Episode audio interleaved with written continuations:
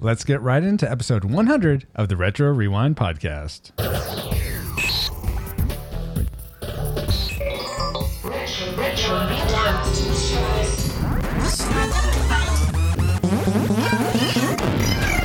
What the? Uh, that's not good. What is happening? Paul, did you do something? What? No. I just stirred the fuel tanks like in Apollo 13. Uh, okay. Um, Alice, uh, ship status, Alice. Alice. Geez, Alice is offline too? Officer Powers, uh, can you get me some intelligence on why Alice is down? That's not the kind of intel I usually get. I'll do my best, sir. Thank you. Man, I hope that new fuel valve didn't break. Uh, engine room, report. Engine room, Shipmanberg reporting. Things are bad, sir. We think the fuel intake valve fractured and exploded, taking all but two fuel tanks with it. The reflux capacitor is offline, and we're running on life support at the moment. Shipman Berg? Where's Chief Engineer Brown? He's gone. Oh no. Uh, uh, Paul, head. Can you head down to the engine room and help get us back up and running? You got it. And Paul, if you need to use your powers to fix the engine, do it. Happy birthday to you. Happy birthday to What? What? you. Happy Entertainers? birthday, happy birthday. Go, stop, Happy stop, bir- guys. what- What, what- are you entertainers doing on my bridge? Oh, it's the ship's birthday. So decided to go to all the departments and sing to the old girl. Good vibes seem to be in short supply, Captain. More like fuel valves. And singing isn't going to help Alice. Says you. Alice is up. What? Well, almost. She was due for a software update and took Oh. the engine being down as a chance to do it. Reboot's almost complete. Uh, reflux capacitor is fluxing and engine is running. We just need a heading. You look shocked, Captain. You see, Francisco, this is why you need to trust us entertainers. We'll make any situation golden. Aye, Captain? Of course. GoldenEye. Let's get on top of this 100th episode of the Retro Rewind podcast. Reflux capacitor, fluxing,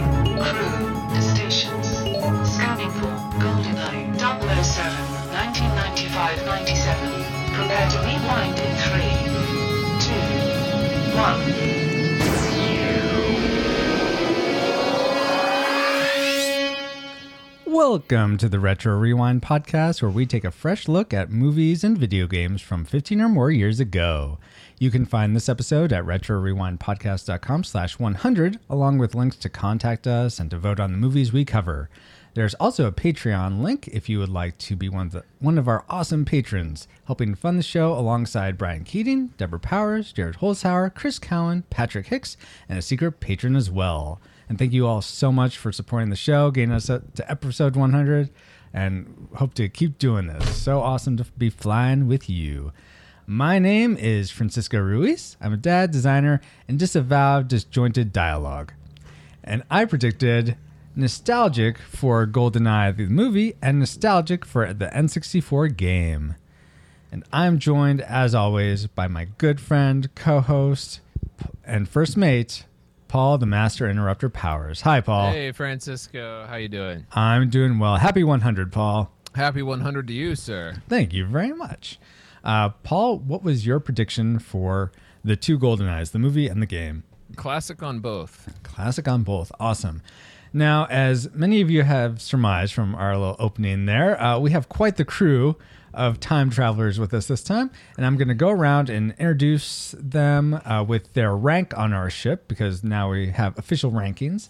And please, when I introduce you guys, let us know what your prediction for the movie Endgame or both. If you only pre- had one prediction, that's fine. Just say which it was.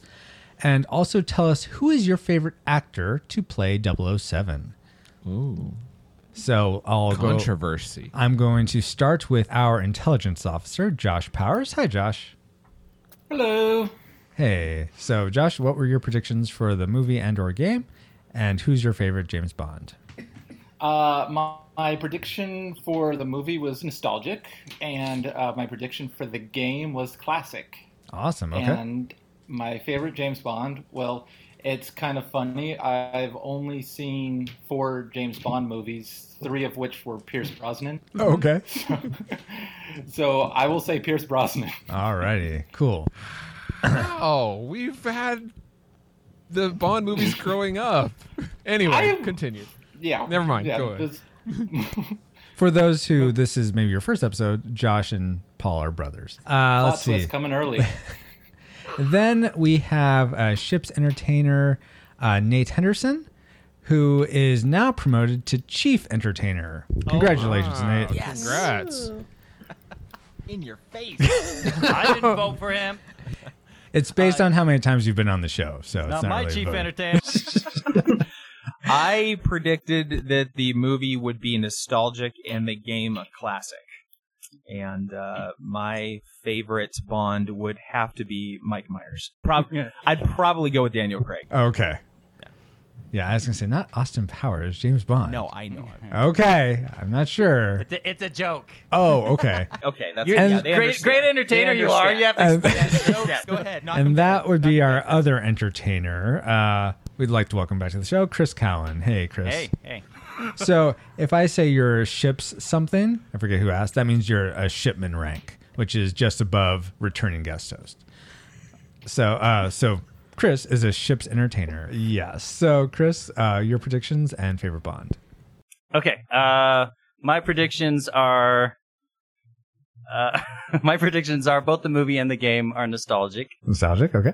and uh, favorite Bond is probably Pierce Brosnan, uh, mainly just because that's who I grew up watching. Yeah, totally makes sense.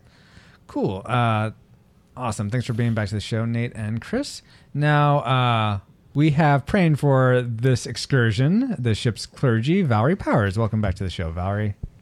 Thank you. Absolutely. Uh, what were your predictions and your favorite Bond? I predicted that the movie would be classic, Mhm. and my favorite Bond is Sean Connery. I like them all, but I have to go with Sean Connery. Okay, very cool. Uh, finally, we have two more promotions. First, due to there being a recent opening, uh, Danae Berg is promoted to chief engineer. Was it because there was a death on the team, or Uh, maybe. disappearance. Not dead yet. uh, but Danae, your predictions, please. I predicted the movie would be nostalgic, and my favorite James Bond is probably Daniel Craig. Awesome, very cool. And also, uh, he was formerly just a returning guest host, but now Travis Berg, you are now a ship's engineer. Congratulations, and welcome back to the show. What are were your predictions and your favorite Bond? I predicted classic for the movie and nostalgic for the game, and uh, I rank my bonds by quality of chest hair, not quantity. So Daniel Craig is at the top. All right, can you please Yes, no, enter no. our course for Alice for this Oh, time? we're not going to go in the over what our favorite bonds are. That's fine. All right, fine. Uh, we know Alice- George Lazenby, Paul. Yeah, well, someone's got to vote for him. Let's have a roundtable discussion on uh, one of the James Bond films. I don't know which one yet, and then let's. Uh, GoldenEye, Paul. oh, come on! Does it have to be that one? Then well, let's come back for a new tube and maybe even a game. Indeed, and then follow that up with announcements and feedback. All right, that too. That too, you know, that's part of it. Alert, alert. Approaching target. Spoilers incoming. Establishing analysis vector. That wasn't very retro. On the top. On the top. Bond is back. I enjoy a spirited ride as much as the next girl. Who's that? The next girl. And things are starting to heat up. One rises to meet a challenge. United Artists brings you. No more foreplay. GoldenEye, rated PG-13. That I don't. I actually don't remember some of those things, even though I watched the movie recently. But uh, here's our memory mind meld synopsis of GoldenEye, the movie. There have been so many James Bond films that I don't remember which one this is, except Pierce Brosnan.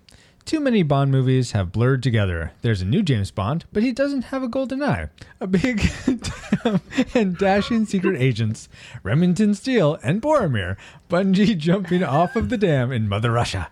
Uh, Pierce Brosnan is around doing something. I had to ventilate someone. they blow up the damn place, but not before Boromir uh, suffers a terrible industrial accident or gets shot. Actually, it's a complicated plot line involving the Soviet Union and possibly some double agents. Hint 006 Sean Bean betrays Bond. Alan Cumming, as a nerdy tech guy, explains that GoldenEye is some sort of computer software program device thingy that has the power to destroy a bunch of stuff, and this guy that is really good at typing with one hand. Uh, the introduction of the light blue BMW Z3 driving with a plane behind it, Remington Steele spends the next two hours blowing more things up, seducing multiple women, and driving, piloting, racing no less than five unique machines. There's a boat in there or something. Uh, Bond must rescue a woman analyst who knows all about the GoldenEye satellite weapon. James Bond and the Russian girl are on the train, and his laser watch cuts a hole in the bomb, allowing them to just nearly escape. After surviving many locals or locales, it turns out Boromir is alive and pissed. Uh, Bond fights 006 in a giant satellite dish. It's an exciting chase scene on high flying on a high flying catwalk with no safety harnesses. OSHA violation. Uh, so Remington has to kill him again by letting him do a 500 foot faceplant onto the satellite dish. James Bond survives and probably looks good saving the world. Wow. Wow. Um, that was all over the place, guys. So That I'm gonna have for to. the most part pretty accurate. Uh, well, yeah, but I realized after I sent mine in, some of them were from The World Is Not Enough. okay, there you go. Is that where he survives the locals there? The- That must be where Boromir came in. Uh, oh my gosh. Okay, so that's uh, a lot of somewhat good memories, somewhat bad. But uh, Paul, will you please give us the technicals for the movie GoldenEye 007 or just GoldenEye? Goldeneye is when uh, Goldfinger dips James Bond's eyeball into a vat and out comes Pierce Brosnan. Goldeneye is a movie that was released in uh, theaters on uh, November 17th, 1995, which is almost a Thanksgiving movie, but quite not. Runs two hours and 10 minutes.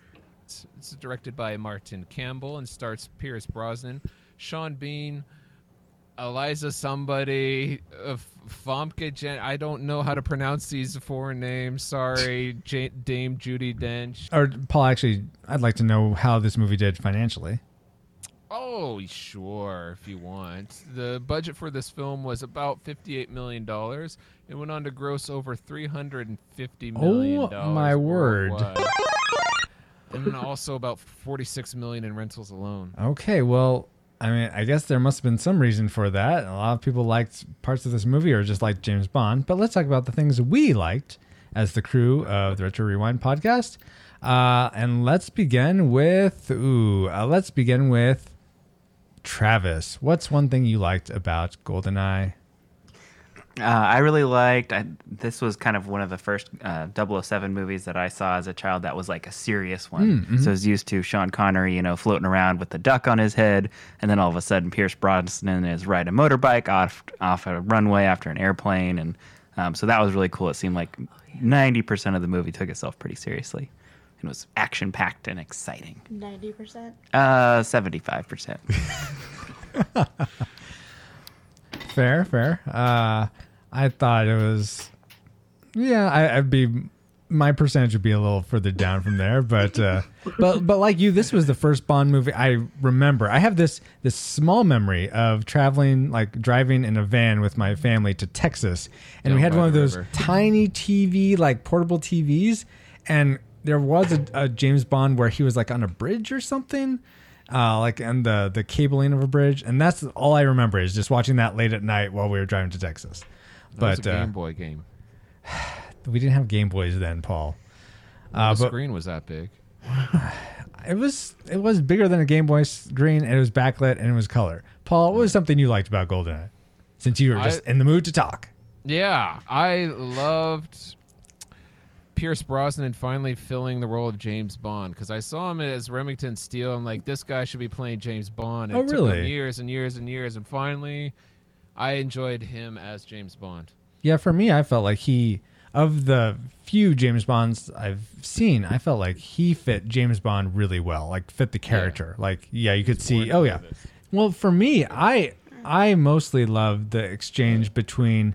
Um, I, I call him KGB Hagrid because I don't know, I forget what his actual name is, but he is he played Hagrid in the Harry Potter movies. Oh yeah. But um, That's where I know him from. Yeah. Okay. but he's the yeah he's the one of the people that Bond goes and sees. He's this ex KGB agent, and just their back and forth. I I really loved it. I want to see more of that. Um, You're a secret agent, 007. exactly. Uh, let's go, Very misogynist. You're a. Chris. Why don't we go to you? What's something you liked about this movie? Um, I think it confirmed that Judi Dench is immortal. Her and and yeah, I'd also agree that uh, Pierce Brosnan is a great James Bond. So Yeah. seeing his first kind of kick off is fun. Uh, Katek, what's something you liked about Goldeneye? Uh, I enjoyed that. Well, for um, for me, this GoldenEye slash James Bond film was kind of the pinnacle for me of James Bond films as Oh, far really? as what what it. Okay, so I mean, yeah, you have Sean Connery and you know all the other James Bonds that happened, but Pierce Brosnan was kind of the what's a good word? He was the the James Bond for me. So uh, that's what I really liked is the casting of Pierce Brosnan as James Bond, and he made that movie what it was in my opinion. So Mhm.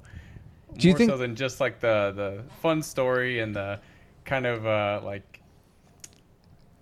overall dynamic of James Bond. I just really like him as Mhm. James Bond. So besides Sean Connery, he's my favorite one. And then yeah, there we go. Do you think that's Oh. an out outpouring of you sort of growing up with this James Bond though? No, well, I currently really do like. Uh, hold on, Daniel Craig. Yeah. Yep. um, he's really good, and I when I when they announced him as the new James Bond, I was like, oh nope, I'm never watching James Bond again. But as I when I saw like Casino Royale and Quantum of Solace. yeah, and then what was this last one that just happened? Spectre, I think yeah, was the last- Spectre, which was Skyfall. really. Oh yeah, Skyfall. That was really good, but. I mean, even though he's a really good James Bond and it's more realistic as a James Bond uh, franchise now, I like that kind of over the top, just in your face, look at all this craziness that's going on with G- James Bond. And then, you know, the story kind of mixes that all in where, you know, he can drive a car and has the champagne pop out of the, the glove box kind of thing. Like, Yeah. I, I enjoy that over the top spy Okay. feeling. Almost might as well like compare it to uh, the Jason Bourne series because it's so Mhm. like different in terms of the feel they're going for. mm-hmm I seem to be sensing a common thread that we're liking uh, Pierce Brosnan uh, for this role. Uh, let's see. Uh, Danae, w- are you in agreement with that, or is there something else you liked about the movie? Hmm. Uh, I liked I liked Q also. I thought that the this Wait, this- wait. Were you, were you watching Star Trek: The Next Generation? Because that's not what we're. no, covering. not that Q. Oh, oh, okay. You know, I I thought the scene where they were introducing all the new gadgets was really funny. It was not really fitting with the rest of the movie. By Uh-huh. itself was really funny. See, I was gonna Nice say that, breather. that kind of took me out of the movie. Yeah. I felt like too much zaniness. I just thought he it, I just thought he was funny as like the older guy and the clicking of the pen and Yeah. just And the rocket cast. oh yeah, that was good. Definitely had something to do with the movie. I just thought I was a little off the wall given the Yeah. rest of the context. Right. I Of think the the guy flew off the wall, right? Oh, okay. But yeah, Uh, I, I didn't mind uh, Pierce Brosnan as James Bond either. Okay. I thought he was he was a good replacement. Mm-hmm. Um, let's see, Valerie, what's something you liked about the movie? I enjoyed the music both in the intro and throughout the movie. It's just fun. Interesting. I'm. That's actually something I'm gonna talk about liking in the game. I really like the music for the game, but that's cool But that you like. the movie. That's interesting. think that leaves Nate. What's something you liked about the movie? I liked the. Uh, I agree with Danae. I like the uh, the laboratory, Q's laboratory. Mhm. Um, I thought was a good. Whereas you said, Francisco, it kind of took you out of the movie. I thought it was kind of like you were kind of coming from like a goofier, I don't know, occasionally goofier set of Bond films, and it was almost like this was kind of they were kind of mixing both, kind of like there was Oh, okay. humor in it and stuff, and then it was going to more serious tone, leading to what we have today, which is just like all serious. The the only the only funny parts are in the writing, like just little jokes and things like that. But it wasn't like straight up like I don't know, like just kind of slapstick humor. And so I I kind of actually appreciated that part. Mm-hmm. 75 percent of the time, it took itself seriously. 100%. So I, li- I like that. I, I like the uh, just the fact that everybody was just getting. It must suck to work at Q's laboratory. Everybody was just getting jacked up in that carted off. Yeah, that's true. They do have free sandwiches, so maybe it's worth it for the hoagies. I don't know, but uh, I liked it. I liked the scene. Awesome. Let's see, uh, Josh. I don't know if you agree with the whole Q laboratory. If you think it, it took away or added to the movie, but you can comment on that, or what's something else you liked about the movie? Uh, I'll answer both in the same question with the with the same answer. Um, I, I felt the tone was uh, pretty balanced. Um, you know, that that there's moments where you have you know Alan Cumming. He's he's the comic relief, and That's uh, Boris, that- right?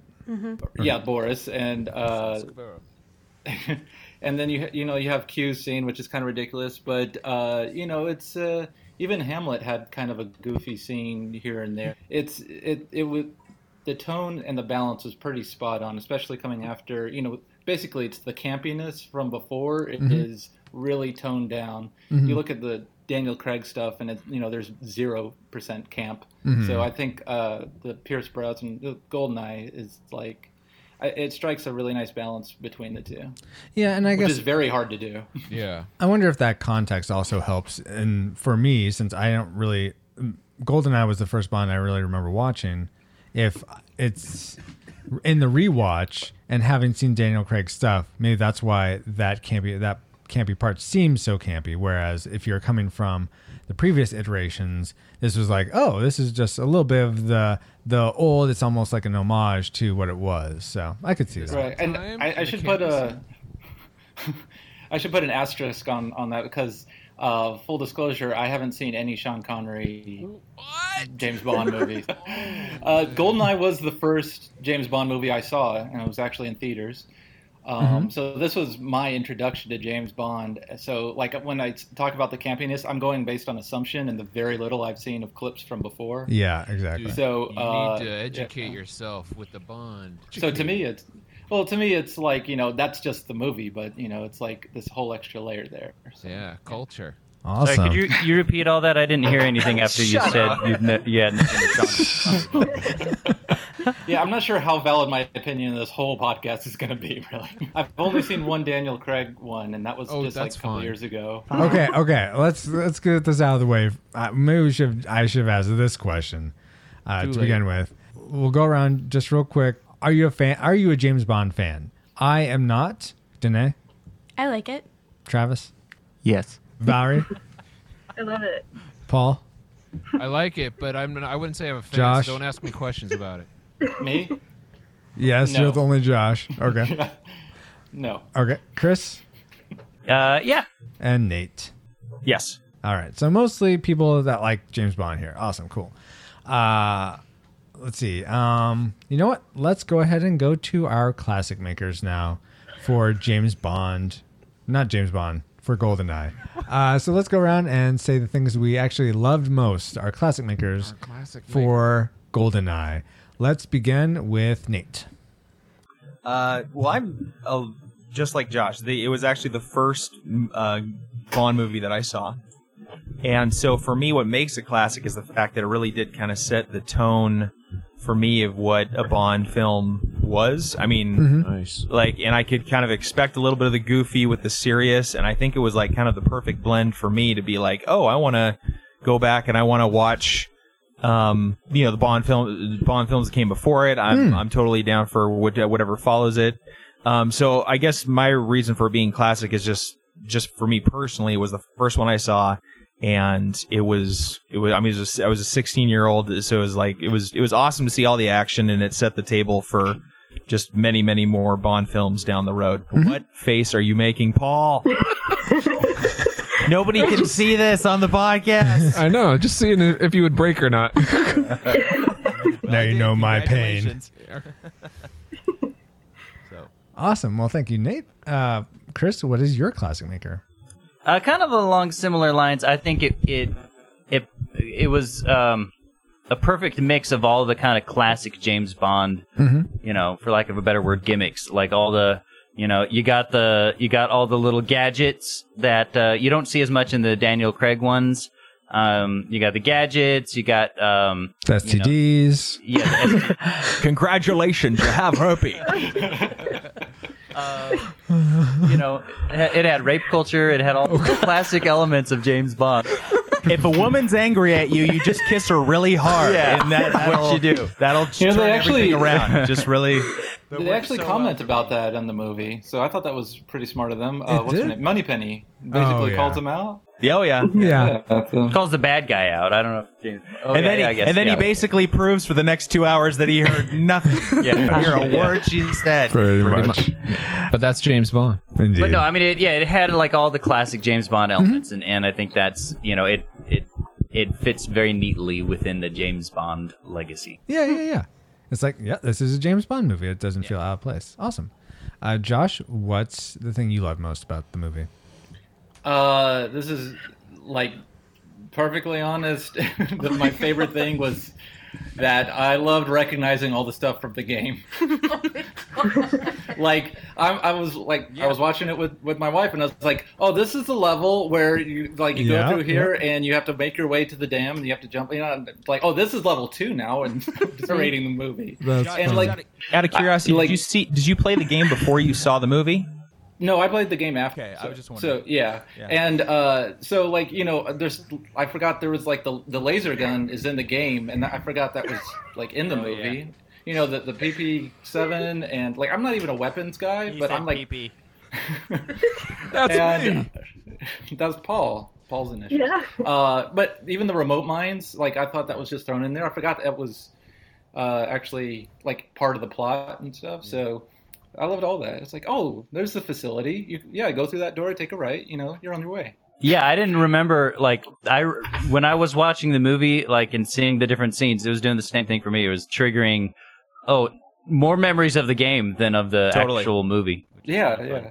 Uh, quick little tidbit about that. I had like a, a GamePro magazine or something about it where I was reading how they actually took uh, schematics from the buildings that they filmed in and based the game on those schematics. Oh, sweet. Okay. I yeah, had no so idea. that's why it's like so like very detailed, very accurate Mhm.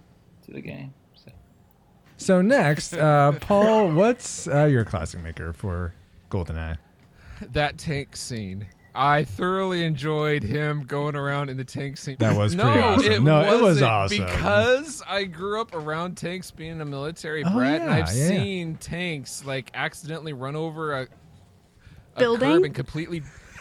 no, completely destroy a, a concrete curb into rubble, like just by Oh. barely nicking it. So yes, I don't know if that model tank can do all that damage, but there are tanks that could. Mhm. So I was, I was like, wow, this is fun. Very cool. Okay. Paul, you stole And a great mine. level in the game. Yeah. You should let Travis go. So Travis, your that was your classic maker too. Yeah, that was my classic maker, especially with it like you think it's gonna come through the wall. Not only it like no, it found a ramp somewhere behind the wall and it's like five feet in the air, Yeah. skidding around corners. Yeah, that was pr- that was. And then it took on a train. Yeah. That part was a little bit. It, what's gonna happen here? Because I don't know, but it, it was fun. Very cool. Uh, Valerie, how about you? What was the thing you liked most about uh, this movie? My classic maker applies to all James Bond films. It's the stylishness of them or the style. And I, what I mean by that is uh, the combination of the great dialogue and the action and then um, the fun creative intros. It just all the combination of everything to me adds up to really fun entertainment. So I like the the style of James Bond. Very cool. The style. Let's see who's left. Uh, Danae, what's the thing you liked most? I don't have one. I'll say the thing I liked most. My Hilarious. classic maker. Okay, so this is this isn't unlike any of your guys's, and it's kind of a small thing. I really appreciate it, and if anyone who's a James Bond fan who's seen the other ones, let me know if this is has happened before. But I really like the idea The of a silhouettes at the beginning. Obviously. I've never seen this. This is amazing. Uh, no, you let me get this out. The barrel of the gun at the beginning that doesn't even look like a barrel of the gun. You're like, what is The- that tornado? I liked the idea of a former MI6 agent, uh, 006, Ah. being becoming the main villain. I really liked that because I don't Yeah. think that's something you see in other other Bond movies, at least the ones I've experienced. The the um, Um, there's a Certainly not in spoiler. later one. Yeah. All I right, was about fine. to say Javier is one, right? In Yeah. uh, Skyfall. Yeah. Oh yeah, I guess so. He is. Katek, what is your classic maker for GoldenEye? Um, I think it's well for me. It's the the casting in general. I I like everyone through and through in that movie. They they really I think they really hit it with every character. Mhm. Um, from Valentine to 007 and everyone in between. I feel like they really and also 006. It was just it felt like a full fully fleshed out cast. Not a curly haired one among them. Exactly, not a curly haired one among them. Yeah, so I, I really liked that. For me, that's what made it really classic. So I oh, can Oh, nice. go back and watch it over and over again without feeling like ah, I just don't like this one person. They kind of killed the movie. Like I like everyone in there. Oh, does that happen So- with other movies for you? Like one character will sort of like tarnish the rest. Andie MacDowell usually. Oh, so- Wow. Okay. Uh, cool. Uh, well, now that we've talked about all the things we like about GoldenEye, let's talk about the things we just didn't like about the movie. Uh, I'll kick us off. I thought all the model explosions just looked uber modelly, like very much like, oh, I am watching a model explode right now. That is not anywhere near real life. That is not an, a real plane or a real tank or anything, or a real Can I- helicopter exploding. Francisco, can I ask you if it were CGI, would have that made a difference? If it you? was if it was today's level of CGI, probably. Well, if if the believability well, night, well, the believability of uh, was on the same par. I mean, I- I- it kind of boils down to the Bad level of effects are bad CG. Yeah, I- Thank you, Paul. Took the word right out of my mouth. Yeah. So because Paul because wins. you can make scale stuff that looks that looks good because older movies have done that, and where it's at least for me, I haven't noticed. Wow, this is this is totally a model right now. It's only a Yeah. model. Yeah, but wouldn't Oh, you rather have that model with a real explosion blowing up instead of really bad CGI for the Yeah. day? No, I'd I rather. I'd rather a much higher scale model be blown up. yeah, but they spent all the money on Pierce Brosnan's hair. so- It required a lot of grooming.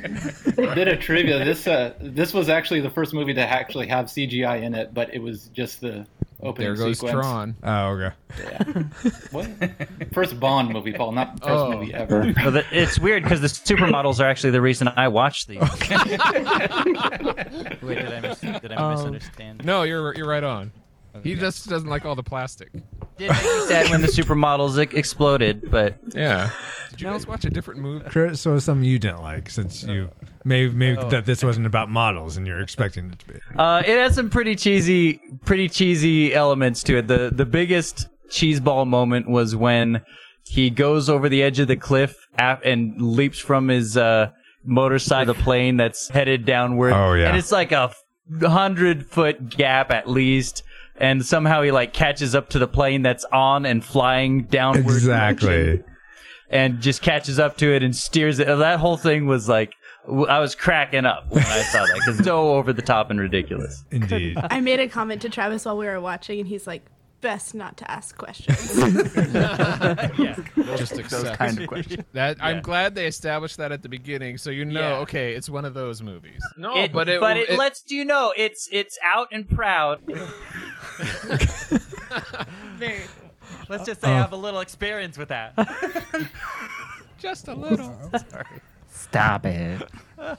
Um, let's see, Travis, what's Your something turn, you didn't Valerie. like? Let's see. Something I didn't like uh, was all the yeah the uh, romantic fight scenes.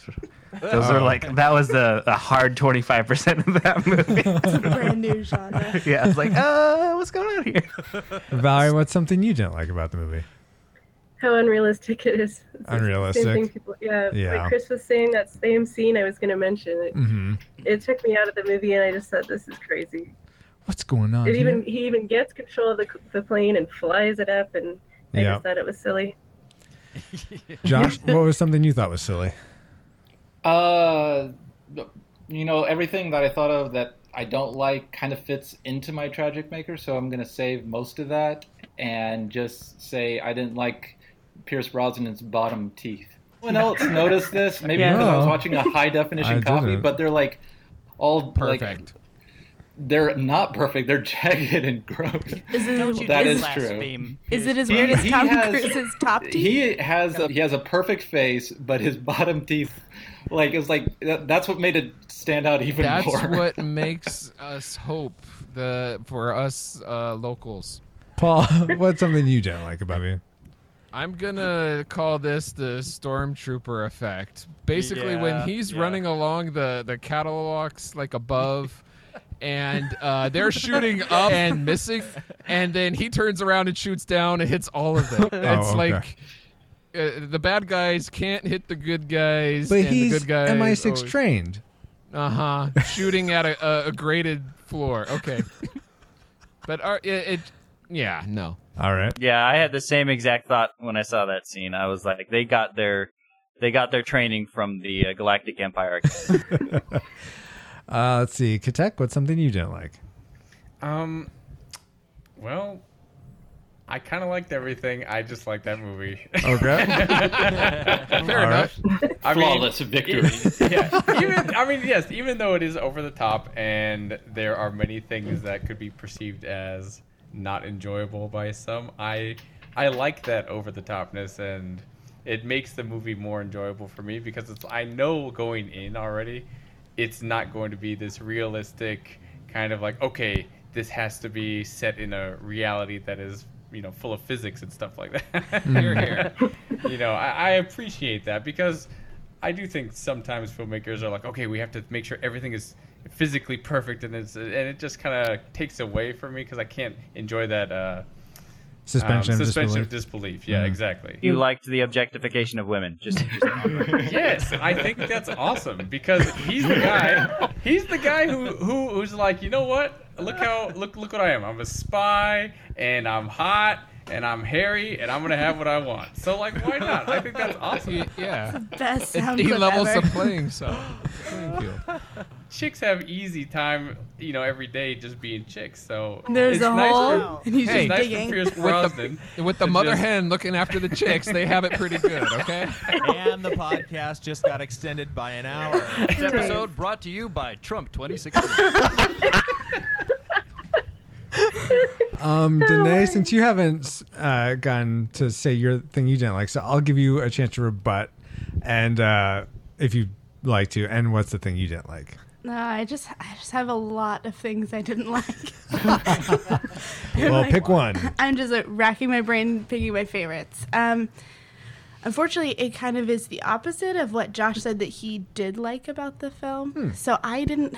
While I like some of the scenes individually, where the tone was different, I didn't like how it kind of jumped between, and it couldn't really decide: is it a comedy? Is it Yes. action? Is Yes. it super dramatic action? It was just trying to fit so many weird genres in one. Mm. I mean, it did feel like a really good Bond film, but as a film in general, I felt like it was really disjointed. So I know that's totally opposite of what Josh said, but that was, Hey, that's that was my that's opinion. Personal preference. Yeah, that was my take on it. I as mean, a, that's as a Bond film, though, which is what you said, I think it it does feel true to a Bond film. And I would you don't agree like with that. Bond films. No, I. I do like Bond Oh, films. Yeah. All right, let's see. I think we have left uh, uh, Nate. What's the thing you didn't like about James or Goldeneye? Well, I knew that um, I knew most of the scenes were kind of essential to the plot, but I don't know. I almost kind of think that they could trim it up just a little bit. Like I think the movie I don't know, I think it just went a little long like for Mhm. my liking. It was um I think like certain things could have been solved by maybe just like a quick exposition thing or something rather than have I don't know, all the conversations that they did.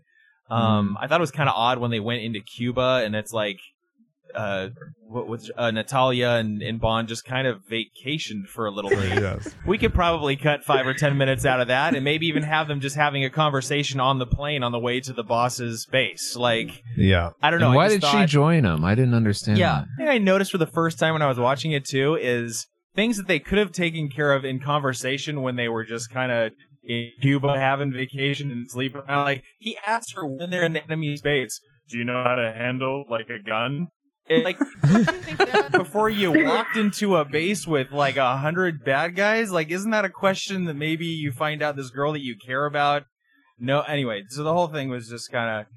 I don't know. I, I think they could have makes trimmed it up a little bit with just some, some Mhm. quicker, some tighter uh, dialogue and exposition, but that's just me. Sure, they're about to blow up London, but let's take a little vacation in Havana first. and, and you know what? That's that's my tragic maker, Nate. You hit it on the head. I- Just because I thought the pacing of this movie was sort of start and stop and made the overall thing pretty feel pretty slow. Did you start and stop this movie, Francis? We did have to do that That's too. why. It felt extra. sorry. it felt It extra. Right. Um, but you know what? The I I feel like sort of elaborating on what you were saying, Nate. That I feel like this movie is doing a lot of telling rather than showing. Like there's a lot of stuff they could have done. I just like by they showed stuff. Especially at the beginning. but I think I think you know what I mean. That Yeah. stuff that they No, I agree. I agree. chose to resolve with exposition. They're like, uh, they did that instead of showing us what was happening instead. Uh, let's see, tragic makers. Let's go to Valerie. What's your tragic maker for 007? I mean, Goldeneye. It was this movie, whatever it is. it, was is. A little, it was a little too cheesy for me, and Mhm. I don't even Amen. actually mind. Amen. But I thought that the this, I think someone mentioned this the the beach scene Mhm. really was kind of too over the top. He's staring off, you know, into the into the sea, and then she comes up and starts attacking him. I really am not sure why she was attacking him at his lowest point there, and then, you know, all of a sudden he's kissing her. It just was really cheesy for me. Yeah, agreed. Uh, Travis, what was your tragic maker? I'm tied for two. Um, the so th- do the quick one first. Sean Bean should have died when he fell headfirst 500 feet concrete. Oh. Yeah. You don't live through that Absolutely. no matter your training. He did. He yeah, because that? he's looking up when the thing falls down Yeah. to crush him. Yeah, not Oh, like yeah. looking up like his eyeball is facing up, like he's conscious Oh, and yeah. moving. Valerie said the same thing, and then I pointed out, you know, there have been people that have survived uh, parachutes not Like, opening yeah, that's true, So, when they landed Not in the Sean lake. Bean though. Sean Sean, Bean, Bean doesn't survive destined anything. well, it's in the contract. to die, and he didn't. So. Actually, according, I mean, you guys are the engineers, so maybe I'm. This is completely wrong, but according to my, like one of my high school science teachers, hitting water actually is a lot harder from like a high fall because the water molecules somehow become a lot more solid than if you were to hit concrete, which gives a little bit. I don't know. That's what they said. Bumbles bounce. And my other minor I, I've tragic heard the maker. same, Francisco. I've heard the same. I also heard that jet fuel can melt steel beams. Many people say that. Many people. 7-Eleven was an inside job. it was a part-time job. Thank you. Come again. Oh, that the CIA agent and Danae said this didn't get a spin-off show. I feel like that was missed opportunity. He was great. Yeah. Yeah. He he was like the best comedic relief. I'm like he could The have. cowboy guy? Yeah. no, he was not. With He the was Muffy so tattoo. lame. He was so funny. So lame. He could have totally He- had his own. Talk movie. about cutting stuff out of this movie. Over the top. Oh my Are gosh. you No. talking about Hagrid? He No, had his no, no. More of him, please. The American. The American The. American. The CIA director. Or He, guy. he had a. Science Theater fans know him best as Joe Don Baker, the actor. Oh. Yeah. Yeah, there, he had mm, enough Misty funny, just short scenes that. I mean, obviously he wouldn't have been Bond, but he could have had a, a funny spin-off movie. Uh, I mean- Francisco would pay money to see him as Bond. I want five movies with him as Bond right now. I mean, if he was Bond, hilarious. I don't mind him. I just think that role is completely superfluous to this mm. movie. So They're just to represent the Americans. Like there's, they're like, we got to get America in here. And they, I, I, I laughed every time we say, oh, there's the, they're Americans again. Like, why are they bringing that up? Oh, probably to appeal to Americans. I, I don't think thought you. the uh, I thought the cultural stereotype was offensive. Personally, I don't Uh, remember this at all. His tattoo is awesome. the only Okay, tattoo I whatever. remember was the rose. Yeah. Yeah. Yeah, wasn't that Hagrid? No, no, No. different actor. Paul, towards the end, remember he, he called the FBI guys who are hiding in the ground to come yeah, up? isn't that the same guy with Oh my the? god. No. You'll you'll notice one spoke like a, a Georgian from East Europe. The Oh, other spoke like that's a Georgian Hagrid. from Georgia. I thought you were Yes. talking that guy was Hag. I'm sorry, I That's got him mixed up. Kachuk, what's your tragic maker, or did All you those have white one? people look the same to you, don't they? Yeah, they do. the heavy ones, at least. Now you're I body guess- shaming too. No, I, guess my- encourage it. If I had one thing that I didn't like, it was how they stole that tiger helicopter. It Oh, just really? se- it just seemed like just Too for easy. something that's so like okay, this is a really important piece of Like you know state of the government art property. equipment, yeah. Let's just make sure anyone can access it anytime with any Not uniform they anyone, want. just a hot girl distracting the pilot. And first of all, I mean, I'm all for women in the military. Come on. She, yeah, I mean, really, like, you know, I, she just, she's like, oh, hey, I'm just gonna fly this helicopter real quick. Like, are you kidding me? Like, I just felt that scene was the tragic maker for me because, right. and then James Bond, who's like, I'm MI6, but everyone's like holding him back. It's like, ah, they're stealing it. Look, and everyone's like, no, it's fine. Well, it's all part of the show. Would he have like Captain American it back to the the the ship? I don't think so. So Well, it just felt like too convenient. Yeah, rather I'll than agree like with that. like it felt like it was that was the only way they could propel that plot point Mhm. instead of coming up with something better. So I don't know. Uh, That that was the only scene that always bugs me. Got it. like, Ah, come on. And it was kind of anticlimactic too. Like they you Yeah. know, steal it and then they're just oh, it's just gonna fly off all peacefully yeah, exactly. into the Yeah, distance. right. it's like, oh, there goes that two billion dollar helicopter. uh, Nate, what's your tragic maker? Mine is uh, similar to others, just with the suspension of uh, disbelief. I thought it was interesting because, like, when I saw it when I, when I was like a teenager, I was like, "This is awesome! Jumping off a cliff, off a Yeah. motorcycle, sailing Yeah. down to a plane. Yeah. sign me up right now." yeah, and, the bad guys don't shoot him. That's right. And as Suffocating the- guys with your scrawny chicken legs. and enjoying all it. Possible. It's all possible. Uh, no, but like, and then as I as I watched the Bonds after that, and then the whole Daniel Craig series, the whole level of realism that I think they're trying to. I mean, he still does kind of ridiculous stuff here and there, Yeah. but not Mhm. nearly at the scale that past Bonds have done. So now, now watching it, I was like, that's something Daniel Craig would never do. I mean, I, I should just look at it at, by itself, but it's still they ask you to disbelieve a lot of Mhm. stuff. So yeah. Gotcha. Or they ask you to believe a lot of stuff that's not possible. Got it. Uh, Danae, what's the thing you liked least about Goldeneye? Okay, so I think the thing I like the least is maybe in comparing it to other James Bond films, m- mainly Daniel Craig. I didn't like how his the character of James Bond seemed like he didn't know a lot of what to do on his own. He's Hmm. he it seemed like he required a lot of help from other people in figuring out he couldn't do it by himself. He required a lot of help from other people, like figuring out what was happening. And I mean, he was very skilled at operating a tank and driving a car and the boat, but of the actual figuring out, yeah, figuring out the plot and you know, you know what the uh, you know the purpose of his mission. It seemed like he re- he required a lot of outside assistance, Mm. as opposed to he's kind of working by himself. He's you know very self motivated. He's I mean he at the beginning of the film was even working with another agent, which you don't see a lot either. So Yeah. Well, but is so you're against teamwork? I I like him more as like a solo character who can do everything himself instead of needing a lot of people to help him. He seems more like a superhero, you know. Oh. Hmm. I think Yeah, you're looking for God. I think God, I think God is who you're looking for. I feel like that's a, I that's think a she huge just- suspension of disbelief to, to think that one person can do everything though. So Uh, I mean that's like taking it to the maximum. It's like I can do everything. Look at like uh, Daniel Craig, uh, James Bond. He can't do everything. He always No. finds people who need to, him Yeah. to, to True, help him. So. true. Yeah, but I mean- give me this beer. I can't make it myself. But in comparing He doesn't drink beer. yeah, he does. It's a martini, Drinks shaken not stirred. Yeah. No, Daniel Craig Heineken. drinks beer. That was a big controversy. Yeah.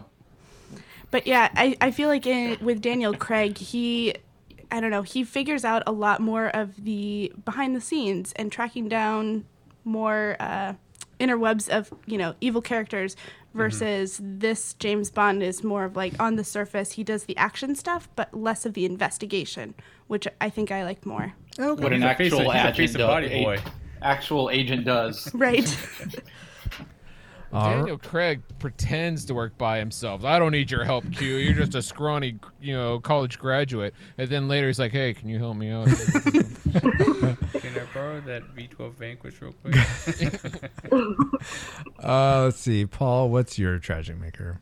I'm going on the theme with the suspension of disbelief, and uh, basically, I hate it when, and so many action movies do this. They kill off everyone who's not a m- major character, but as soon as a major character comes in, they have the opportunity to kill him, and they don't. I don't know Mhm. why. Yeah.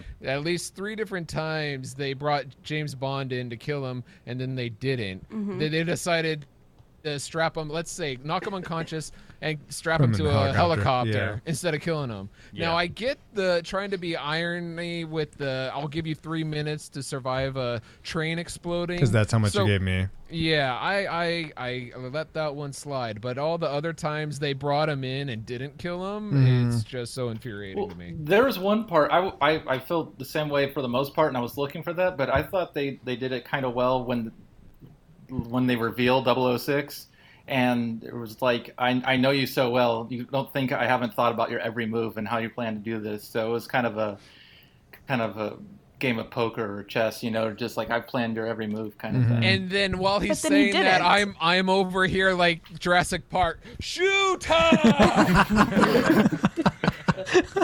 Uh, I think all we have left is let's see, Josh and Chris or Chris.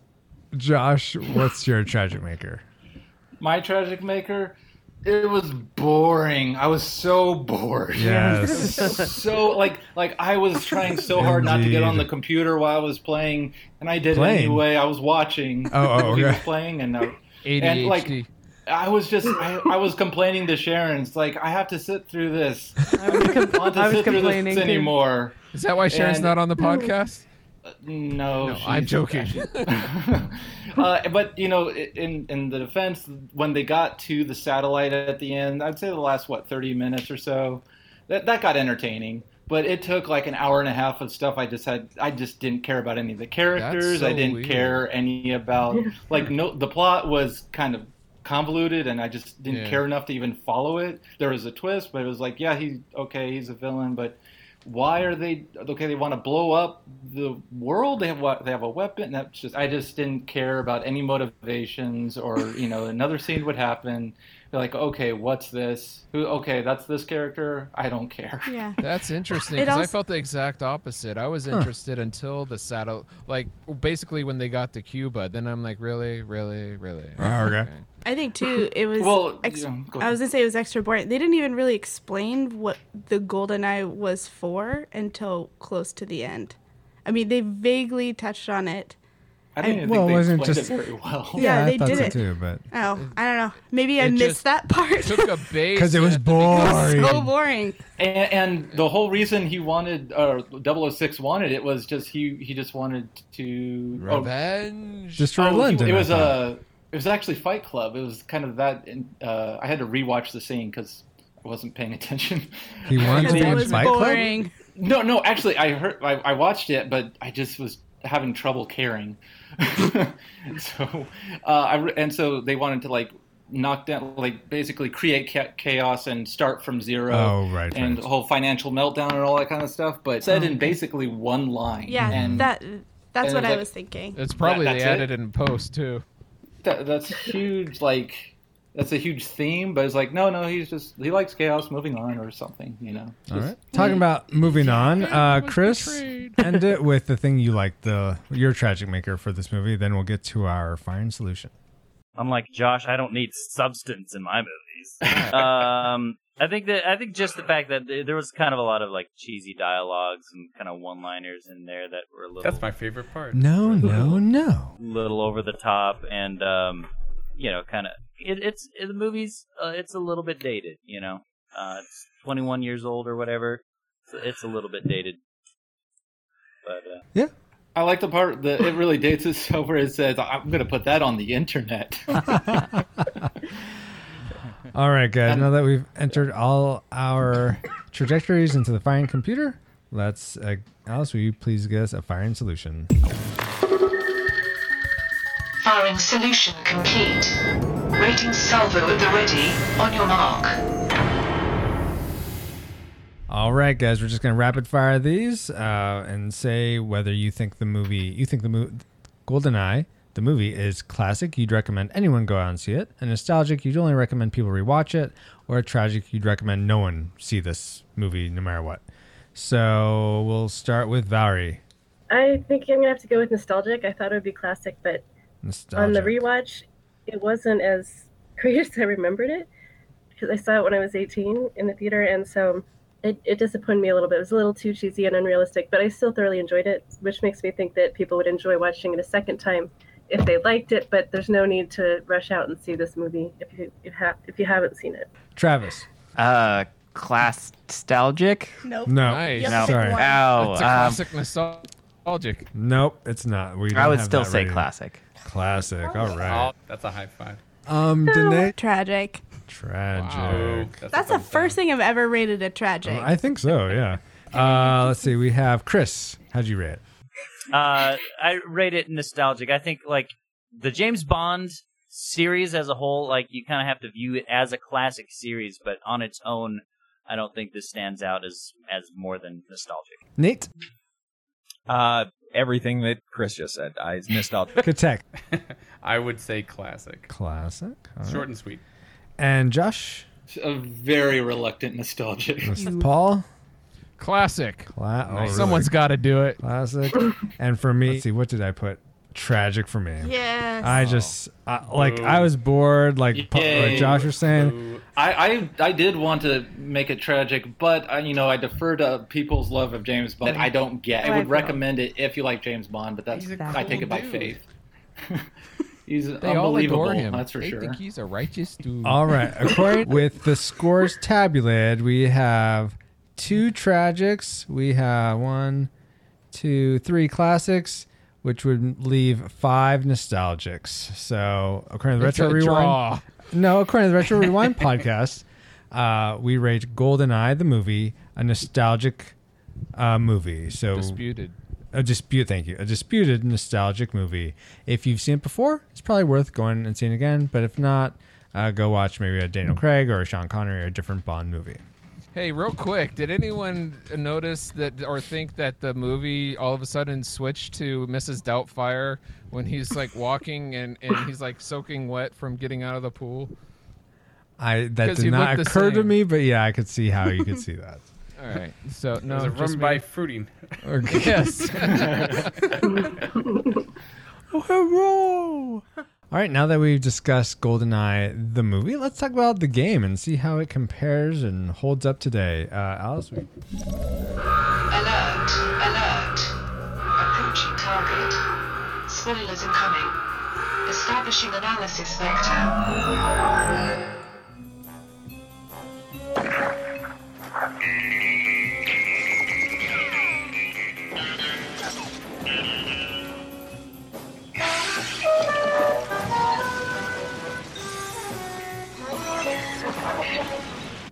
How to use one of these?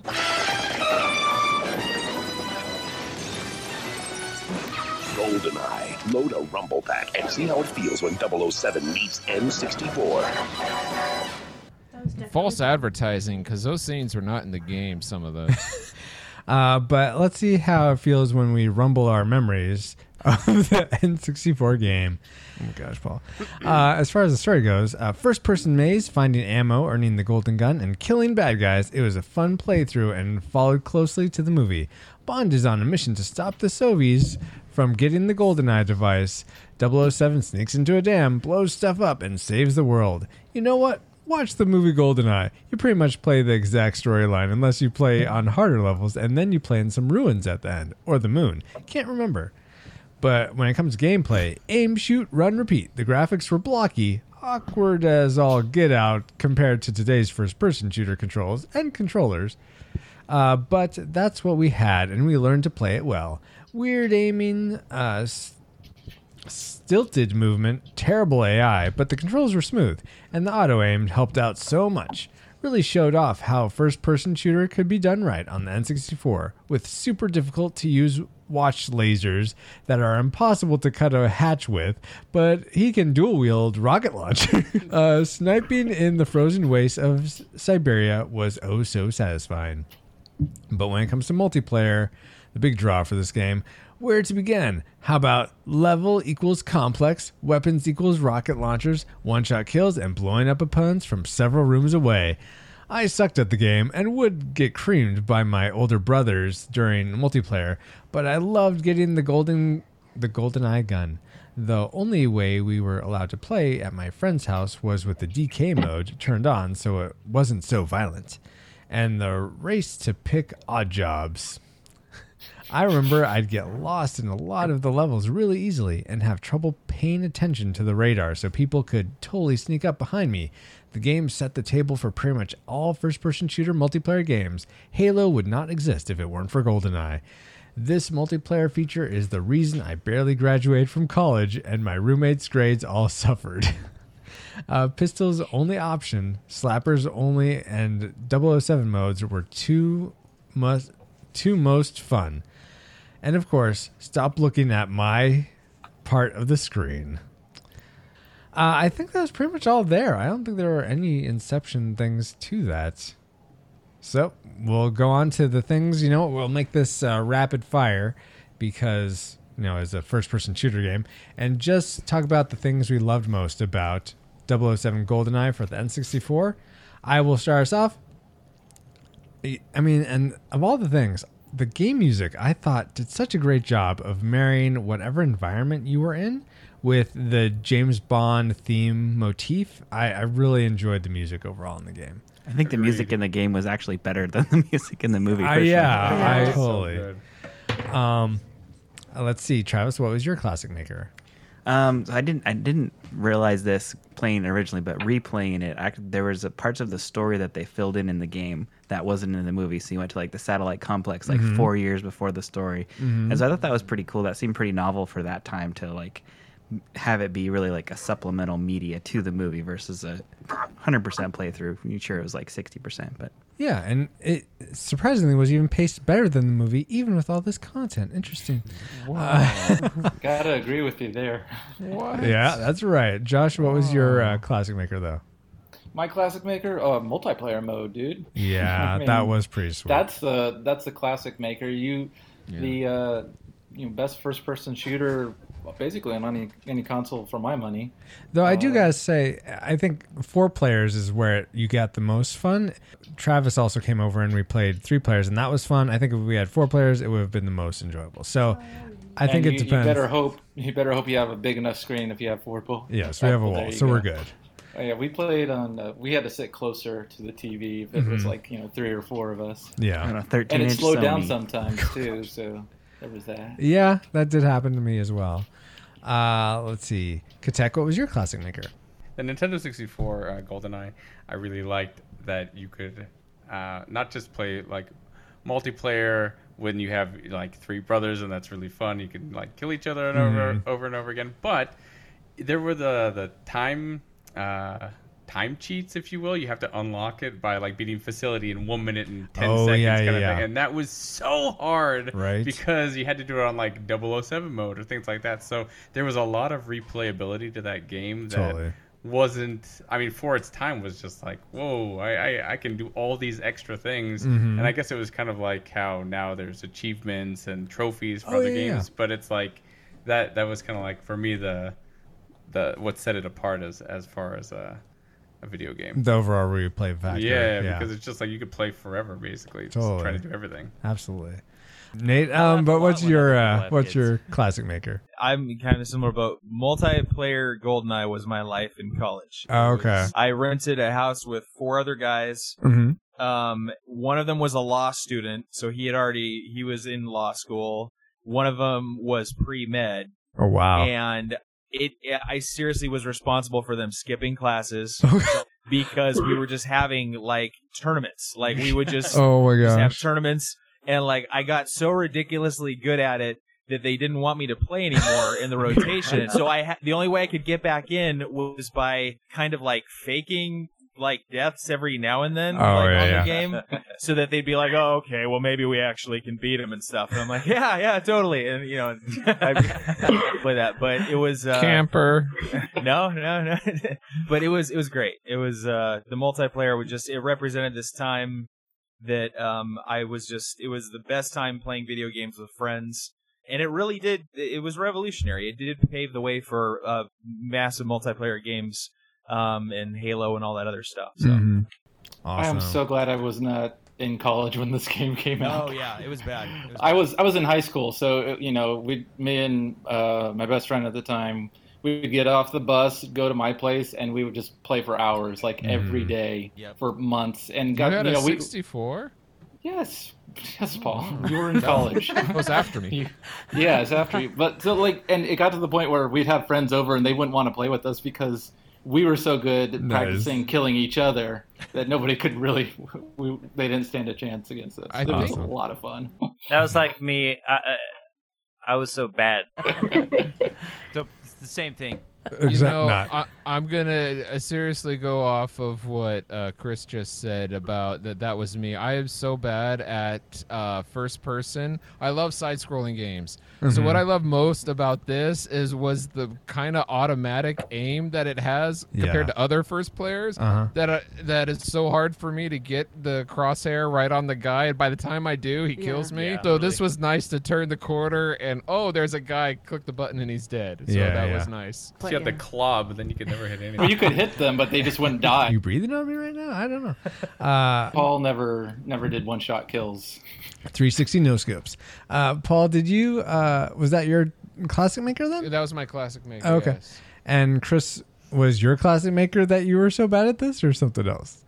Uh it was it was. I mean, it, like everyone else, it was the it was the multiplayer, Multiplayer. thing. Uh, but uh, okay, s did this is this the James Bond game that had like the the golden gun that Yep. would, that would kill you Mhm. with one shot? Mm-hmm. It did have that, yes. Sure, if I was confused. Which was weird because like- there's a there's a one shot kill option. Yeah, the 007 mode. Yeah, that- so License to kill. Yeah. right, right. So that didn't make sense if you chose that golden gun weapon and and the 007 mode. Can I just say that was the best part of multiplayer was ticking off all of my roommates because I'd have the levels memorized in the Yes. So when you play with proximity mines, you just run around the levels and throw them where you know everybody's going to spawn. so every time you die, just da da da da da We- da da. Like people seriously creaming matches with me because they're like, Nate, we can't even spawn. Knock it off. Nate, Nate was the Rain Man of GoldenEye. we, we had to ban All the math. we had to ban using uh, timed mines because Yeah. it's like spawning but worse. Yeah. it was like, oh, I know where you are. Boom, you're dead. I was I was always uh, Mishkin, which was really funny. I just randomly picked him, and he was my guy. Is he And in the movie at all? He's he's the guy with the beard, I guess. He's the, the what do you Is call he it? The, uh, Hagrid? the- no. no, he's the defense minister. Yeah. It's like the smallest role, but they gave him a, a, a playable character. Yeah, so They needed And, another uh, one. And so, like, I played him for so long that finally rewatching him, it's like there he is, and he's dead. That's my guy. Basically, Uh, okay, so those are the things we really liked. Now let's talk about the things we hated about this game. Uh, Paul, let's start with you. I'm so bad I got lost on the levels. I couldn't find the way. I got I knew to jump off the dam, but once I got in there, I kept going around in circles not knowing where to go after I killed all the guys. Oh, huh. Okay. So I was like this I'm I'm done. Bye. Okay.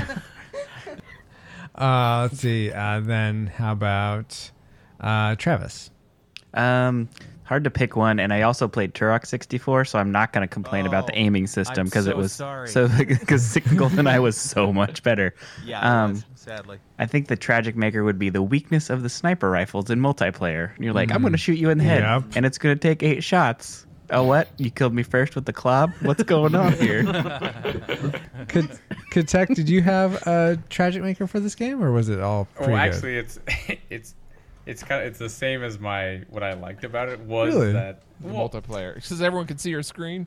it's I did li- I did hate that, but there is a, a way you can do the no radar mode, so Mhm. that that's nice.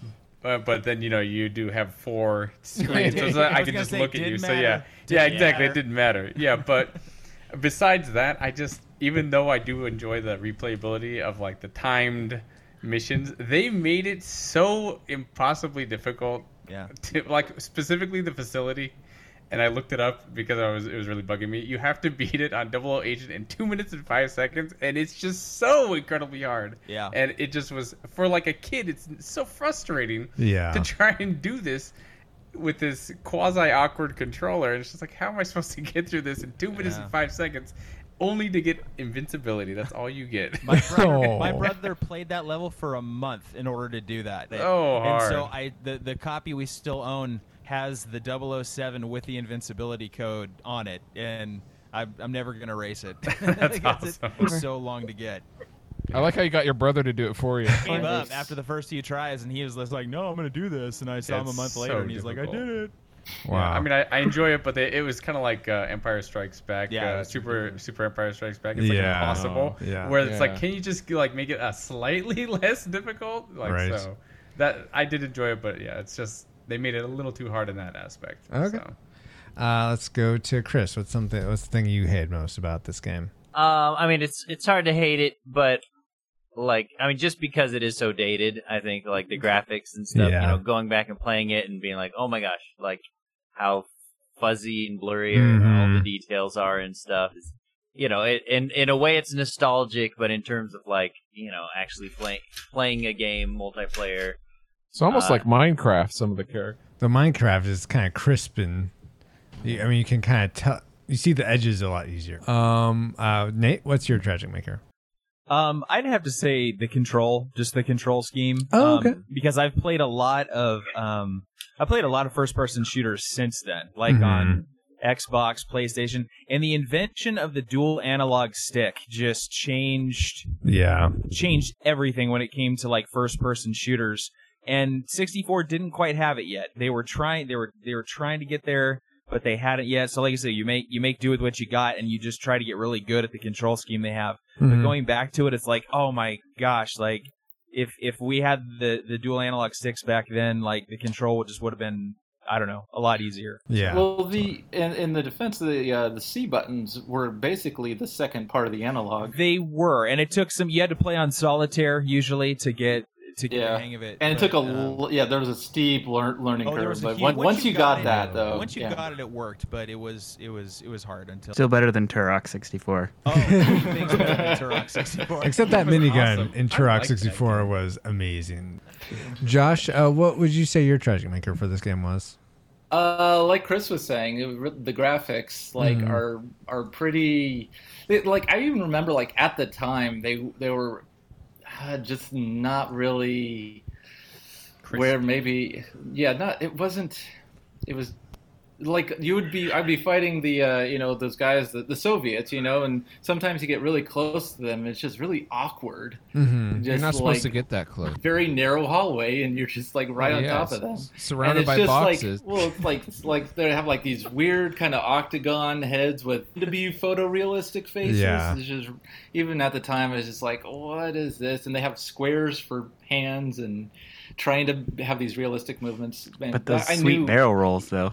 that was the best part when you were just they would go into a barrel roll the moment you start firing on them and you'd get like 10 bullets into them before they they complete their barrel roll stand up dust themselves off and then ugh. that is fantastic programming right there and they'd have the, the blood mechanics too. They tried to like you shoot them and they just kind of like have red show up and it's even at the time I, I knew it wasn't going to age well at least graphics, but the gameplay fortunately you know is so much superior. So Yeah. to, I'm getting on and on about the graphics, but really it's a, it's a minor quibble considering the game.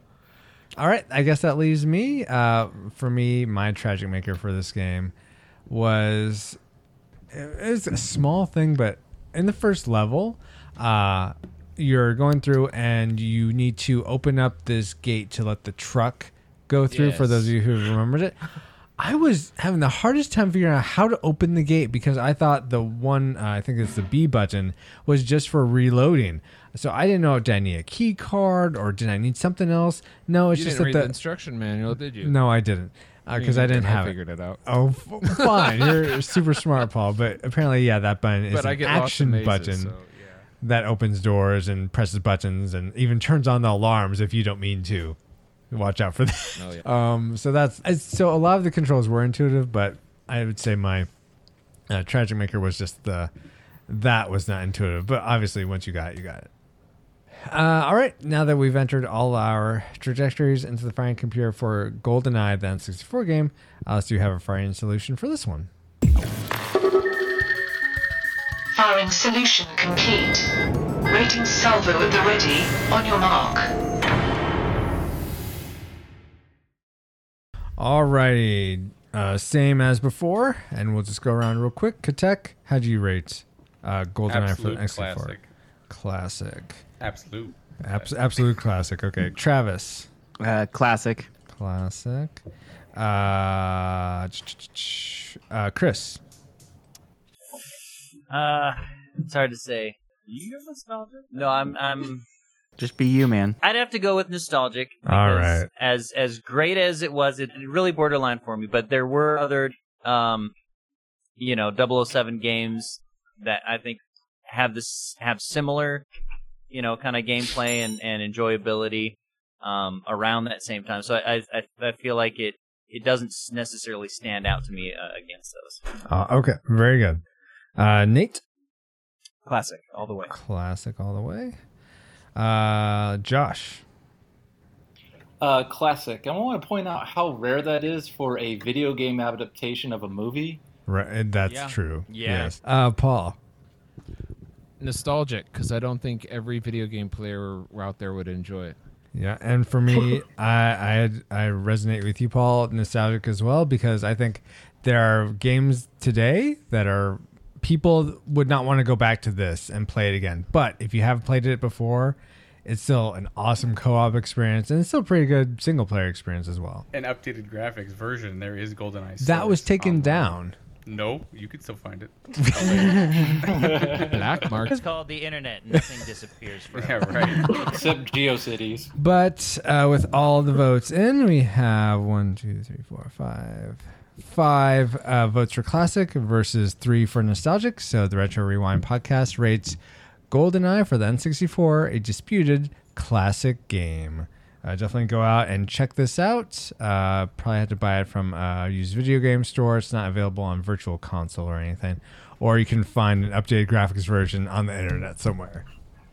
Uh, Didn't it come out on the Wii? it's yeah. it, it's not the same game though. It's Yeah, it's fun, but it's reimagined. It was it was good. Um, multi. I hear there's no silly stuff in it.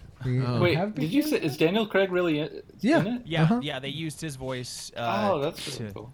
so I knew it- the uh, It's kind of a reimagining. the N64 version was supposed to have uh, like Sean Connery and Timothy Dalton, uh, but they couldn't get the rights to their likenesses. So like when you on that first menu screen, you have like profile things. It's supposed to be a different Bond and different ones. Oh, okay, I okay, just googled Google GoldenEye Source, and yeah, you can just download it right here. so it's still available, and they just it was recently updated August twelfth, two thousand sixteen. Virus free email- too. Yes, just email me. I'll send it. all right, That's at guys. AOL.com. Prodigy, what? Let's get on the net zero. I still have my Hotmail account from when I was playing GoldenEye for the first time. Nice. I do too. Rock I think on. you have to d- use Netscape to download it, though. All right, know let's anyone? let's go On back. Let's go back to our own time. Alice, would you please bring up new tubes so we could rapid fire through those?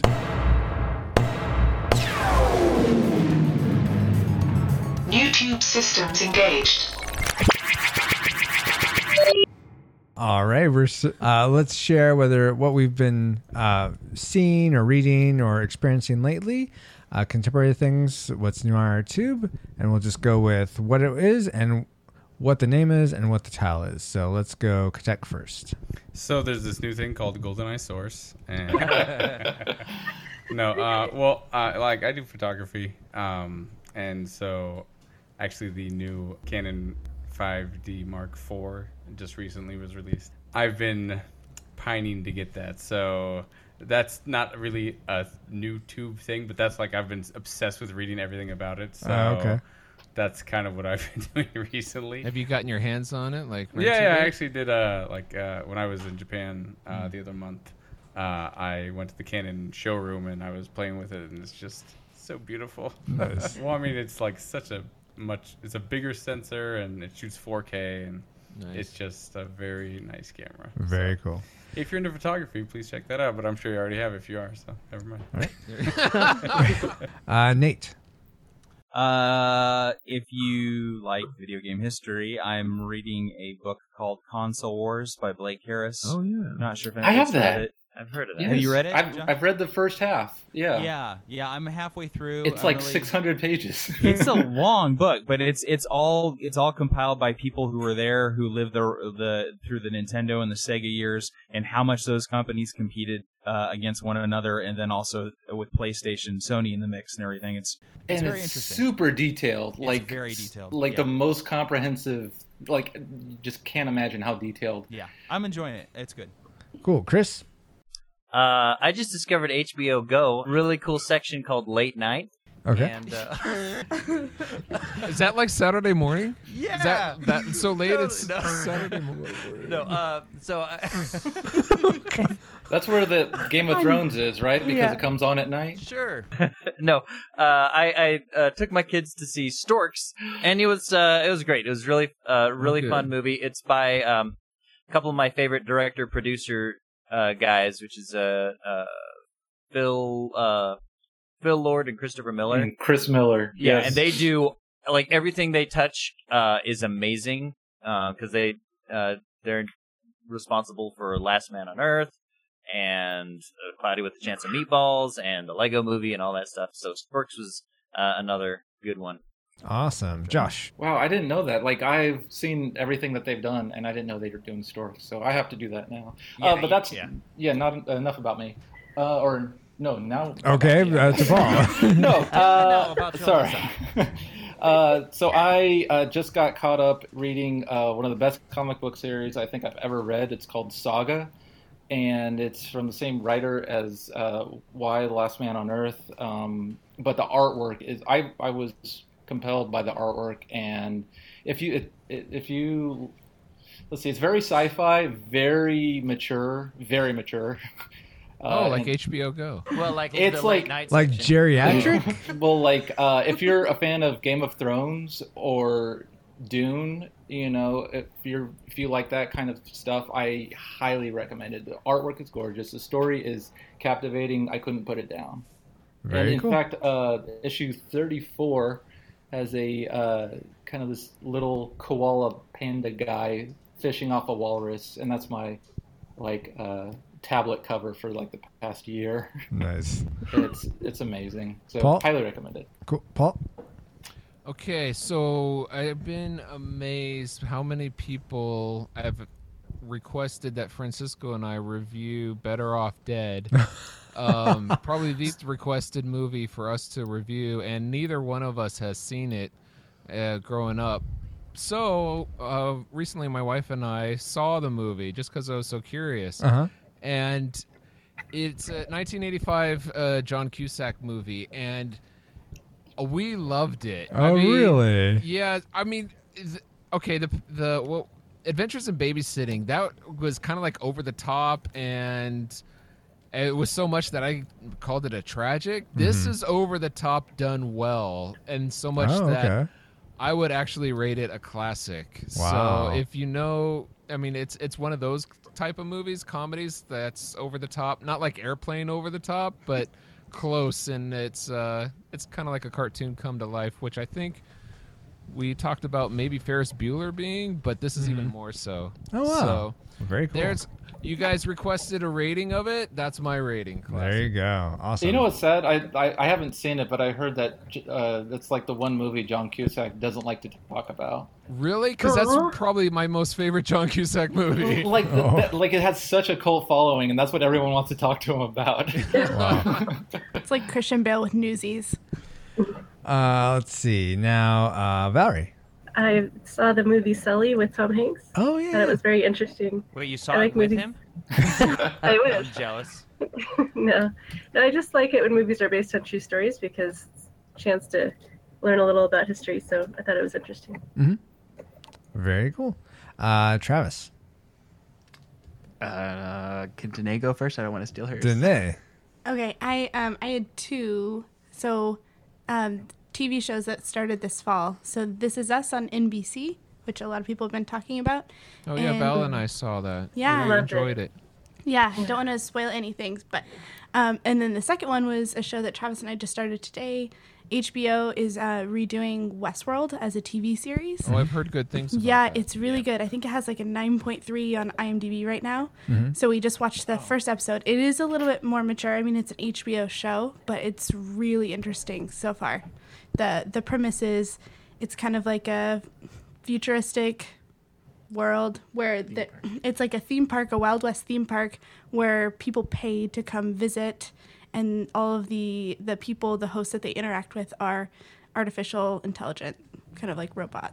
I know I know about the movie that was made what in the '60s. Yep. With the Yeah. Yul Brynner. Yep. Was it a book before that or? Um, I can't remember, but it- Okay. I know that it's it's so. similar plot line. But so far, the production quality is really good, and the plot is very interesting. Is Yul Brynner in it? No, but Anthony Hopkins has a role, and Ed Harris, yeah.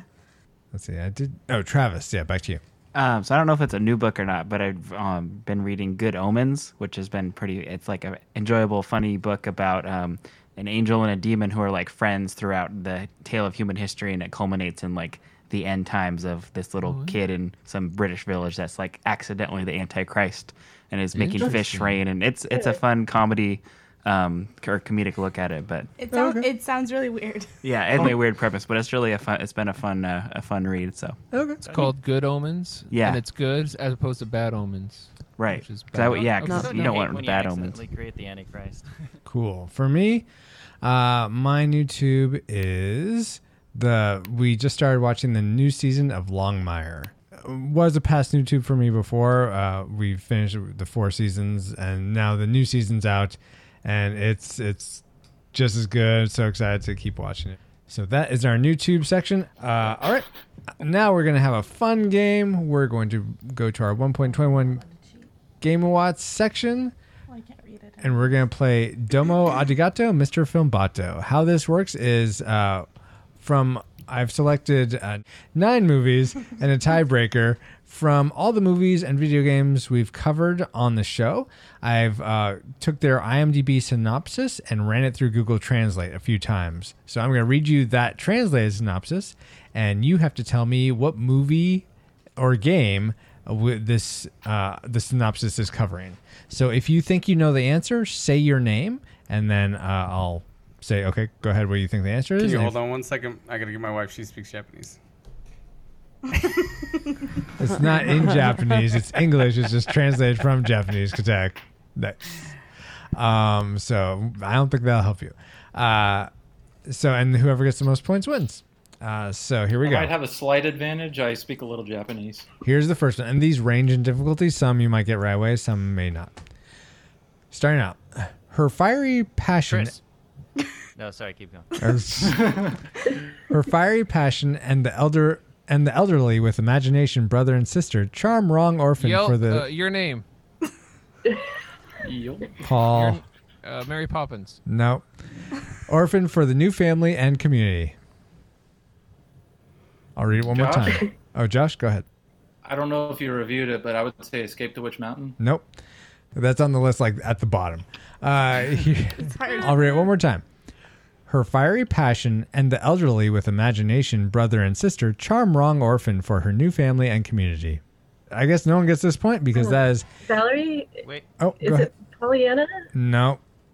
Chris. Annie or plant. Yes, Chris. Is it Curly Sue? No. Okay, no more guesses. You guys don't get. That is Anne of Green Gables, which is Uh, episode what? seven. Oh. All right. Next up, here we go. Alien that their goal is to invade the Earth to destroy it came. Fighting the superior technology. Danae. Their Danae? Independence Day. You got it. Yes. Fighting their superior technology, there are in We the covered human will Independence to the best weapon to survive. Yes, with your brother Josh, right here. Hmm. So Danae gets one point. I guess I don't have an advantage then if I can't remember. I what guess we not. covered. Here's the next. Secretly, the world of boy wonderful fantasy troubled from the mysterious book of the page. Oh, Danae. Katek. Oh, I think I heard Danae first. Page What? Master. I heard Katek. No. Okay. Oh. Katek, Never ending story. you got it. Katek. very good. All right. Uh, here's the next one. Masters on the list? No. If you if you take con- if you take the control and the race of the hovering vehicle of the future of the race. Nate. Okay, Nate. Yeah. Nate, Flight of the Navigator, baby. No. Danae. Danae? Tron. No. Ah. Katek. Katek. Back to the Future. No. Come on. Can you read it again? Yeah, here, here we go again. If you take the control and the race of the hovering vehicle of the future of the racers. Speed Racer. Nope. Is that your name? There's so many. I covered this. Yep. Not Independence Day. Oh, Paul. Paul. A Goofy movie. Nope. what? All right. No more guesses. The correct answer is F Zero, which was episode Oh, 34. you put a game in Yeah, there? I you said, said that. games and movies. Oh. Oh. Here's your next one. Mutiny. Gay in gaming. Here's your next one. Uh, 14 aged mutant ninja turtles came out in Josh. the. Josh? Ninja Turtles? I need a full name, Teenage please. Mutant Teenage Mutant Ninja Turtles. Yeah, that's it. Oh, you sure it wasn't the wizard? The full one was 14, 14, not 14, but 14 age mutant ninja turtles came were ordered to protect the ninja of organized crime from the shadows. now, was that the video game, the arcade game, or no, the movie? that was just the movie. Oh. I could have made it more difficult that way, but I chose not to. Uh, so Josh got a point. Okay, next uh, we have one, two, three more. Oh man! And so far we have a three, a four-way tie. Okay, so That's uh, a Ninja Turtle high five. here we go. A teleportation device between the star found in Egypt, leading to Oh, Earth. Paul. He said, "Oh." He said, "Oh." Yeah, your I name's heard- not O. That was But- kind of Oh, shady. Paul. Paul. That was- Oh, Paul. Oh, Travis. Yeah, I could do that too, but I'm not a cheater.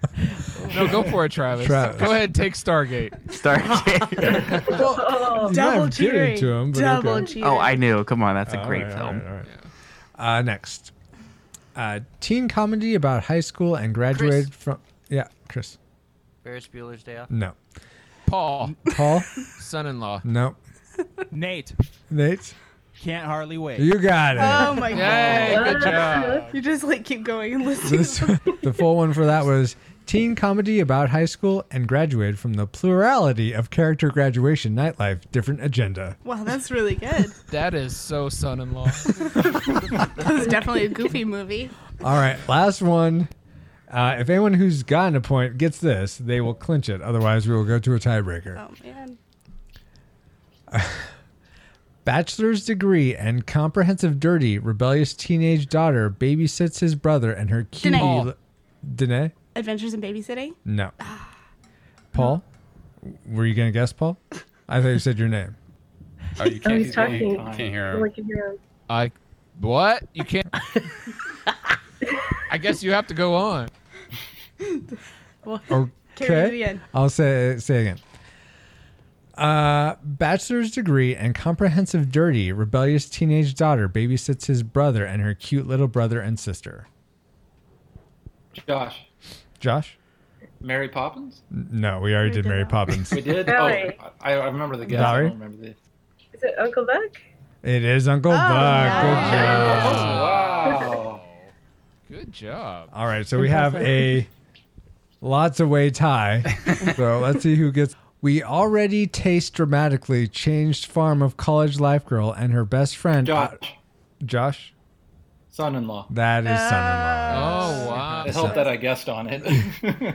So the full one was uh, We already taste dramatically changed farm of college life girl and her best friend out of the water Thanksgiving holiday Yeah. has a clearly glamorous party animal in the home fish of a small town farm. A glamorous party.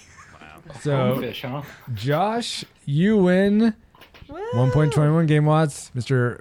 Uh, Adiga- Domo Arigato, Mr. Filmbato. Good job. I guess it did help that he knew some Japanese. Indeed. What can I spend that on? Uh, A DeLorean, I guess. honor, Yeah. I suppose. The game. Um, you're already like a top rank, so I don't, I can't give you a rank or anything. Sorry. Uh, but now uh, we'll go Might as on leave. to our feedback and announcements and wrap up this show. Alice. Comsat online. Receiving incoming transmission. All right. First, we have a little bit of feedback. Uh, first, I, I asked some uh, asked on social media, "Hey, we're doing our hundredth episode. Uh, do you have a favorite moment?" And Eric Purcell said, "I think the most that I think most of my favorite moments are when Francisco and Paul disparage one another." So winky face. Oh, and when I Oh, and when I cringe at the ratings you guys choose, love the pod! Exclamation point. So thank you so much for that, Eric. Uh, then Ryan Jackson said one of my favorite moments goes all the way back to Superman three. At one point, Paul says you have to turn your brain off.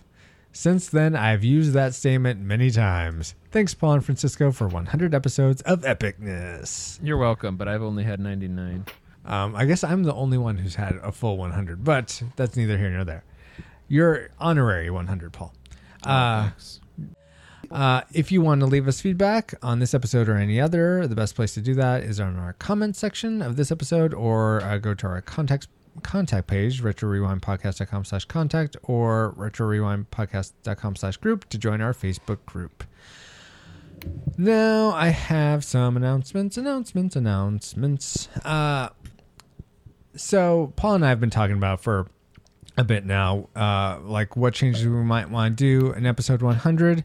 And since, as you can probably tell, this episode is extra long, uh, but I hope our episodes have been getting longer and longer, as you may have noticed. So we have decided to split the podcast up into two feeds. Essentially, uh, the one the feed you're getting now is going to continue to be uh, the normal. We review a movie that you guys vote on or a game, and we do our normal classic, you know, likes, dislikes, final rating. The second feed is going to be exclusive to people who are patrons of the show uh, or have uh, supported the show via PayPal. And in that, you're going to get a lot of bonus content. You're going to get pre and post shows. You're going to get new tubes, uh, our games that we play. You're going to get any extra stuff like commentary tracks that we do. We have a clue commentary that's out, and uh, we're planning on doing a Princess Bride commentary before the end of the year. So you're going to get all that content. All you have to do is become a patron. Uh, go to patreon.com slash retro rewind podcast, and you can give as little as a dollar an episode. And that really helps support the show, and you'll A get a lot. a lot, and you'll get lots of fun content uh, for doing so. Or if you want to, if if really you just want to make a one time donation on PayPal, that's fine, totally legitimate, and we'll send you the link to that feed as well. um, but thank you all so much for listening to this. Uh, for however many times you've listened to this, it's awesome that you've been a part of this show. Uh, and if you have any questions about this change, feel free to reach out to me uh, on Twitter or email or what have you. We'll go through our contact information here in a second. Yeah. So, Paul, take it away. All right. So next time we are going to go back back to the year 1985 for the winner who picked our next episode. They uh, who who picked it? That was Eric Purcell Thank you, Eric. Eric picked Santa Claus the movie. because he So- hates us, apparently. I don't know why, but Uh, it could be good. I don't we'll have to find out. I suppose. Uh, but in, I liked it as a kid. I don't know if now. Paul We'll used find to out. own that. It used to. That's not a good sign. Anyway, but until then, you can find us on uh, the retrojunkies.com. The Retro Rewind. Is it the Retro Rewind podcast.com? no, just retro rewind podcast. All right. You can listen to on us on uh, whatever you're listening to on us now. Continue doing that. That'd be appreciated. much. And uh, you can support us through Patreon and PayPal, like Francisco said. You can follow us on Twitter, Pinterest, Instagram, Facebook. And if you want us on any other social media that you follow a lot, let us know.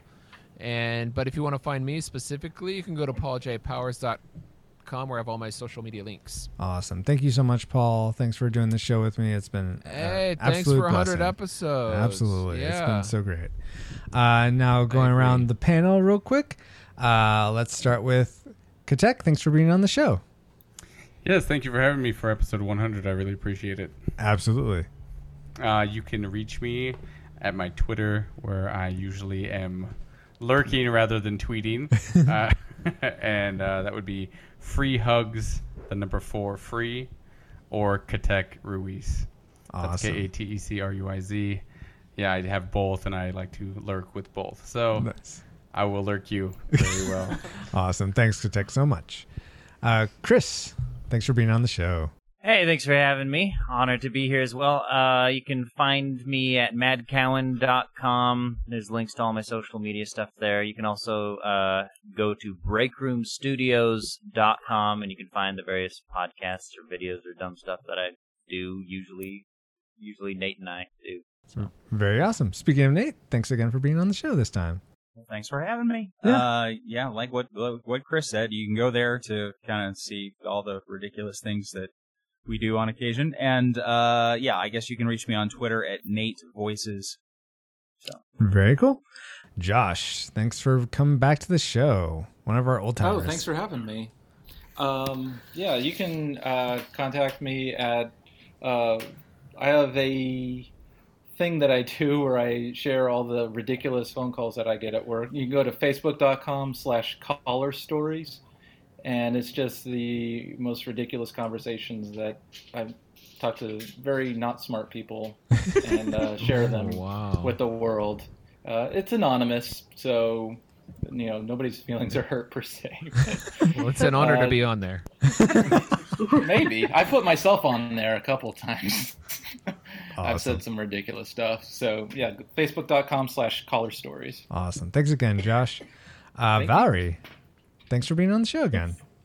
Sure, no problem. My email is valeriepowers2003 at yahoo.com. Very good. Danae, welcome welcome back to the show. Thank you. thanks for being back on the show. Yes, thanks for having me. Absolutely. you can find me on Facebook. It's Danae Berg, D A N A E, Berg with an E. Awesome. Just like Anne with an E.